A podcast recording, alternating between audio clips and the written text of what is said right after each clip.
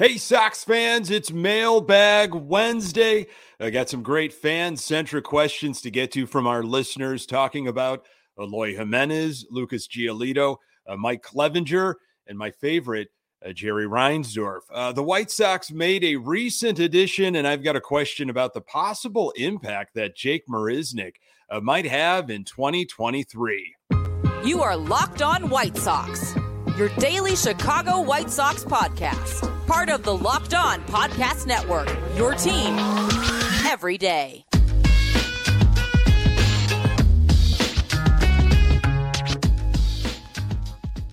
Welcome back to Locked On White Sox. Thank you for making Locked On White Sox your first listen each and every day. We're free and available on all platforms. Follow us on Twitter at Locked On Sox. Also, subscribe to our YouTube channel uh, just search Locked on White Sox. Hey, I'm your host, Nick Morawski, a lifelong die-hard Chicago White Sox fan, recording this podcast uh, just blocks from the ballpark in beautiful Bridgeport.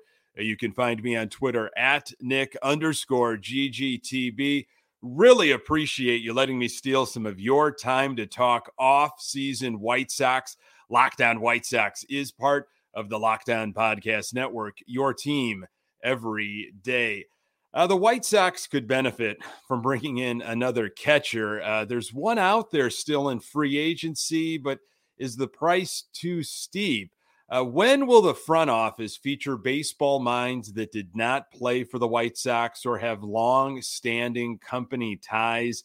And who has more to prove in 2023, Lucas Giolito or Mike Clevinger? Uh, welcome back to Locked On White Sox. Uh, we are in the off-season mode. If you're just jumping in uh, to the podcast with uh, spring training right around the corner, or maybe you've just found us for the first time, uh, we are in our off-season mode. Uh, three episodes a week instead of the traditional five. We'll get back to those everyday episodes once pitchers and catchers report in mid-February. If there's some major news, though, on the White Sox front, don't worry, uh, those episodes uh, can be modified. Uh, look for another episode on Thursday this week, and then Tuesday, Wednesday, and Thursday, the week of January 23rd.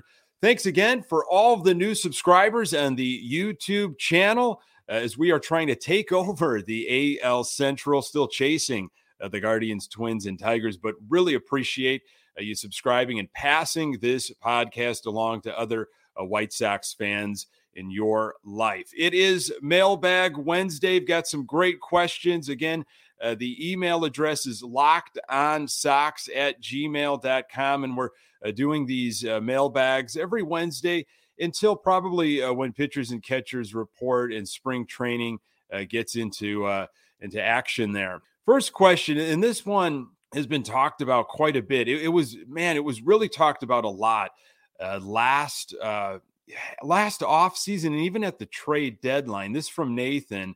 Uh, do you think Eloy Jimenez gets traded?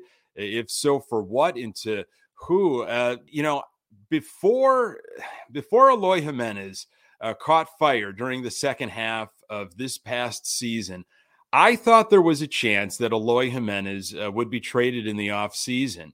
Uh, he didn't. Uh, we we really didn't know about Jose Abreu's future at that time. It became more apparent, of course, uh, as September rolled on. Um, obviously, when the Jose Abreu situation uh, developed, and, and it seemed like for sure uh, the White Sox were going to let him walk, and Andrew Vaughn would then shift to his natural position of first base. Uh, keeping Eloy Jimenez for the DH role made complete sense. Um, but we didn't have a left fielder until mid December. Uh, when the Benintendi news broke. Uh, so now the White Sox have a natural left fielder, a natural first baseman, uh, and, and, they can use Eloy Jimenez uh, as the primary DH, despite Pedro Grifol's desires uh, to have him take reps in right field. Eloy Jimenez is signed through 2024 with club options for 2025 and 2026. I don't think we truly know what we have in Eloy Jimenez. I don't know if anybody uh, really knows. Uh, and if he stays healthy, which is a big if, as it is with every single player, especially with the core, on this White Sox team. I mean, if he stays healthy, I've talked about it recently. I'm sure you have talked about it in your, you know, White Sox fan circles. It could be a 40 home run, 90 to 100 RBI season for Eloy Jimenez. I know he doesn't want to be uh, the main, you know, the main DH. He, he, we want what's best for you almost. We want to protect you. We want to keep you healthy. You're not here for your glove. Uh, you're here for your bat and what you can do. Uh, if there is an interest in trading him, uh, I think he would get interest from uh, a lot of teams, right? Um, it, it would just depend on what they wanted out of him, how they wanted to use Eloy Jimenez. I know, you know, the Rockies are in need of some outfield help. Uh, the Reds, the Athletics could use outfield help. The Athletics could use just about everything. Now, before Sean Murphy uh, was dealt to Atlanta, uh, the host of Locked On Athletics, uh, you know, he talked to me about maybe, you know, would you be interested in trading and giving up Eloy Jimenez uh, instead of maybe Andrew Vaughn? And that's when the Sox were still kicking the tires on Sean Murphy. I don't think Eloy Jimenez would be a good fit in the outfield there at the Coliseum. That is a massive uh, area to roam. I, I, would assume that they would use him probably as a DH. Now, the Rockies have Brendan Rodgers, a second baseman. Uh, the Sox desperately still need a, I think, uh, a veteran second baseman to really make a go, not only at the AL Central, but beyond. Uh, and the Reds, I, I, really don't know if they they would even be in a market for um, Eloy Jimenez. But I, I don't think, I, honestly, I don't think any of those teams really want to put him in the outfield, though. Everybody in, in all of MLB have seen what Eloy has done in the outfield. I think they want his his power. They want his bat. They want to protect him and use him as a DH. So I think Eloy Jimenez remains on the White Sox, and and he becomes an absolute force in uh, in 2023. Uh, thank you, Nathan, uh, for that question. Uh, James here uh, with this question: What do you think the White Sox can get out of Jake? Uh. Uh, can he help out in 2023? So, uh, yeah, this was a recent uh, addition by the Chicago White Sox. Steve Adams had a an article uh, with MLB Trade Rumors about this. Uh, White Sox have agreed to a minor league contract with outfielder Jake Marisnick. Marisnick will be invited to Major League spring training and would earn a $1.3 million salary if he makes the team. Uh, going to be 32 in March. Spent the 2022 season with the Pirates, uh, for whom he posted an unimpressive 234, 272, 390 slash line in a tiny sample of 82 plate appearances. He's appeared in the majors every year since uh, debuting with the Marlins uh, back in 2013, but has never topped the 372 plate appearances he recorded with the Houston Astros uh, back in 2015. Overall, he's a lifetime 228, 281, 384 a batter, uh, and just over 2,000 plate appearances. Though his 235, 292, 412 slash against lefties is a slight improvement over those career rates. Uh, the signing of Marisnick gives the Southsiders a potential right handed hitting complement to lefty swinging right fielder Gavin Sheets, uh, and to a lesser extent, a complement for fellow lefty Andrew Benintendi in left field, though Benintendi will likely play every day regardless of the opponent. Boy, I sure hope so. Uh, in that sense, Marisnick could potentially fill a role similar to the one Adam Engel uh, had occupied for the White Sox in recent seasons. Uh, Marisnick is capable of playing any of the three outfield slots as an uh, generally regarded as a plus defender at each. Uh, StatCast ranked him in the 85th percentile of major leaguers in terms of average sprint speed uh, this past season, and the 96th percentile in terms of arm strength. Uh, of his over 5,000 career innings in the outfield, 4,200 of them have come in center field. Uh, Marisnick then is also a viable defensive minded backup in the event of a Luis Robert injury. Well, uh, we do not want to see Marisnick roaming center field because that, of course, means Robert is on the shelf uh, with another injury. We need Luis Robert probably more than any other player uh, this season to live up to his potential, in my mind. Uh, so, you know, players definitely, you know, emerge uh, out of spring training. Of course, uh, Sox need outfield depth. Uh, to say that Gavin Sheets is an outfielder is very generous, but that's where the Sox have played him. And, and, and that's what, you know, Adams referred to in this MLB trade rumors uh, article, of course. Uh, I'm, you know, if they're maxed out financially uh, and there are going to be no more trades, then maybe Jake Marisnick uh, wins a spot. Uh, something to definitely uh, watch carefully uh, next month in Glendale, Arizona. lots have been made about Lucas Giolito's possible return to his former self. I'm going to tell you why Mike Clevinger might have more to prove.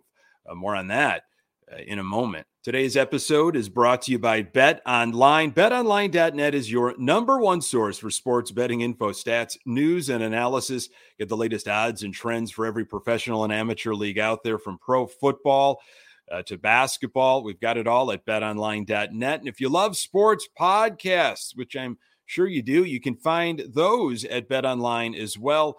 Uh, we're always the fastest and easiest way to get your betting info. Head to the website today or use your mobile device to learn more. Uh, bet online where the game starts. So, uh, question from Lori here. Uh, Lucas Giolito has a walk year uh, coming up, and, and the eyes are on him to return to form. But Mike Clevinger also has a lot of pressure to return to form. Who has more to prove? Uh, thank you, Lori. Yeah, uh, both have big seasons uh, coming up. Uh, Sox rolled the dice on Clevinger, and yeah, a lot has been made about Lucas Giolito. I feel like he is a topic of conversation uh, just about every week uh, with what he is trying to do uh, to return to his former self. So this is from a actual recent MLB.com article. entitled Seven Players with the Most to Prove in 2023. This was by Brian Murphy. Uh, so Mike Clevinger in Chicago joined forces early in the offseason on a one year, $8 million contract that contains a mutual option for 2024. Uh, the former Cleveland pitcher is hoping his familiarity uh, with the AL Central assists in a personal revival. Uh, from 2017 to 2019, he ranked sixth among qualified starters with a 152 ERA plus in that final year. Uh, he was in the 90th percentile or better in average exit velocity and strikeout percentage. Uh, Clevinger doesn't anticipate his velocity being a problem this season. At 32 years old, he can't afford another lost year.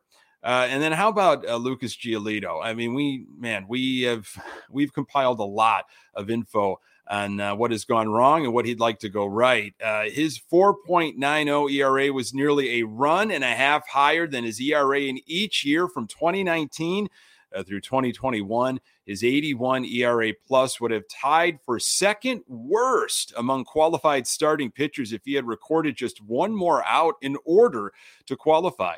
Uh, he termed uh, the season as a failure. Uh, Giolito said he has taken off that extra weight this offseason and is focusing more on fluid movement. He will undoubtedly uh, be one of the best starters in next year's free agent class if he rebounds in 2023.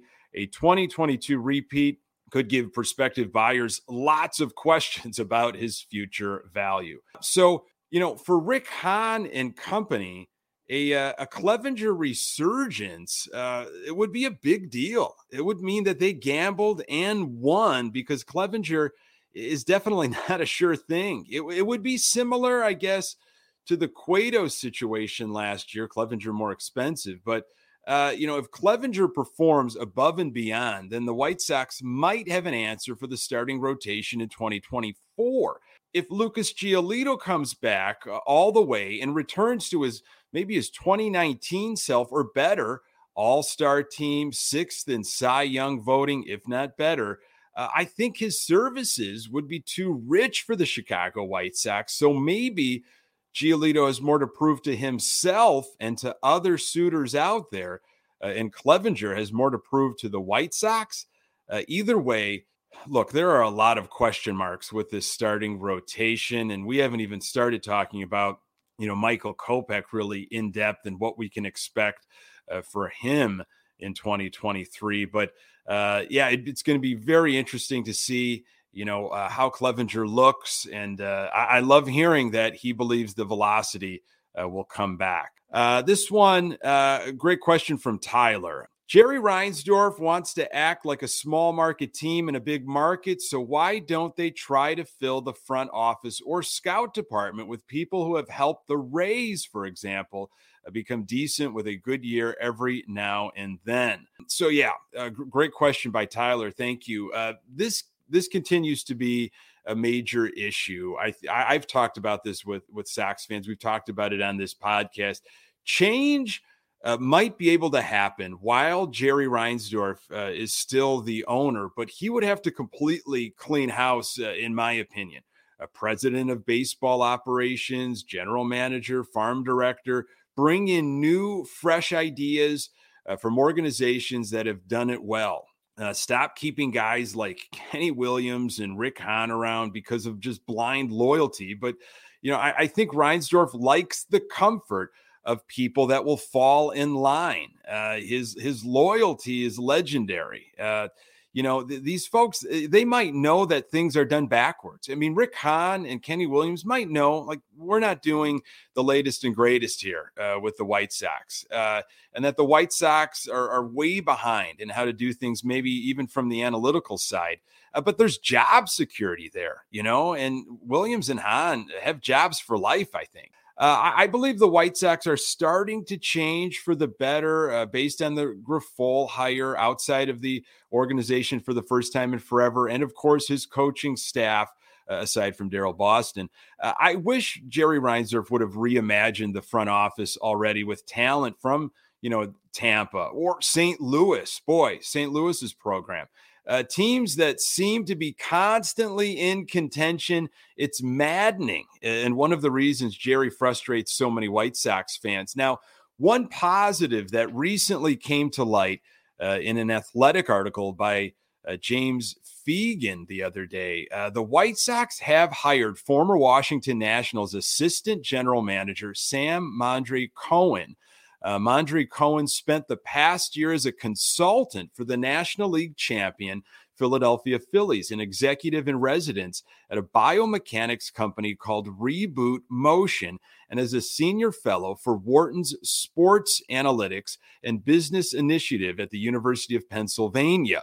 Uh, but Mondry-Cohen is best known for his time with the Washington Nationals, where he was credited with effectively creating their research and development department and developing their internal statistical uh, database. So, Rick Hahn kind of talked a little bit about this type of stuff uh, during the Grifol press conference that the Sox have been way behind in certain things, but they also don't publicize, like in the media guide, for example, all of their analytical departments. So this, you know, this hire could be something or nothing. Uh, but it feels like the White Sox are trying to make up for lost time uh, wherever possible. And uh, another outside of the organization uh, hire. Gary Sanchez is still a free agent. I'm going to tell you why the Sox are likely to pass on his services despite the need for depth uh, at that position. More on that in a moment. Okay, this uh, this question from uh, Kevin uh, should the Sox try to pursue Gary Sanchez for some catcher depth? Okay, so Gary Sanchez was mentioned by uh, Jim Bowden of the Athletic uh, as one of the the 12 top remaining free agents. Uh, Gary Sanchez uh, is going to be 30 years old, made $9 million with the Minnesota Twins in 2022. Uh, is going to bat right, throw right, of course, a 0.9 war. Uh, this is what Bowden had to say about Sanchez. Uh, Sanchez provides raw power at the plate and a strong arm behind the dish. He's below average defensively and allows too many wild pitches and pass balls. However, uh, he has hit 154 home runs in his eight year career and made two All Star teams. He'd be a solid fit as a number two catcher and part time DH matched up against certain pitchers.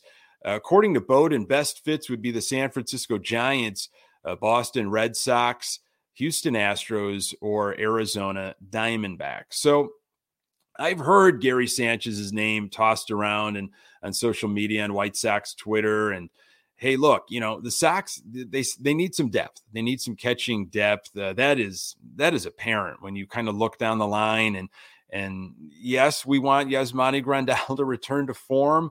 I'm more uh, confident in maybe his bat returning uh, just than his physical ability.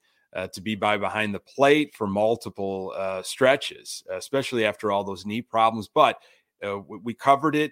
Uh, it's been well documented this offseason. Grandal's putting in the work. I, I, they still need depth. You got Zavala as your backup right now, and someone might emerge in spring training, but probably nobody to get terribly excited about. Uh, Sox need to think about the future. I the defense obviously concerns me with Sanchez, uh, and if maybe the Sox had some question marks at DH, but eh, you know if Eloy Jimenez is going to be your primary DH you, still have, you know, other options to DH. Benintendi might DH every now and then. You got, you know, Gavin Sheets is a possibility.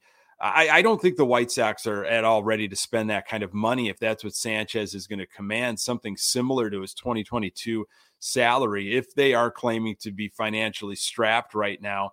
Uh, if you had that type of money laying around, I would say you go address uh, you know, second base or maybe even play around with, you know, some pitching uh, depth still. So, uh, catching situation still needs to be addressed, but I don't think it's going to be uh, with Gary Sanchez. Um, hey, thank you once again for, uh, you know, answering the call with Mailbag Wednesday. Going to try to do that uh, every Wednesday as we lead up to when pitchers and catchers report. So, about mid February, when we get back to our five episodes uh, for the week. So again, that email is locked on socks at gmail.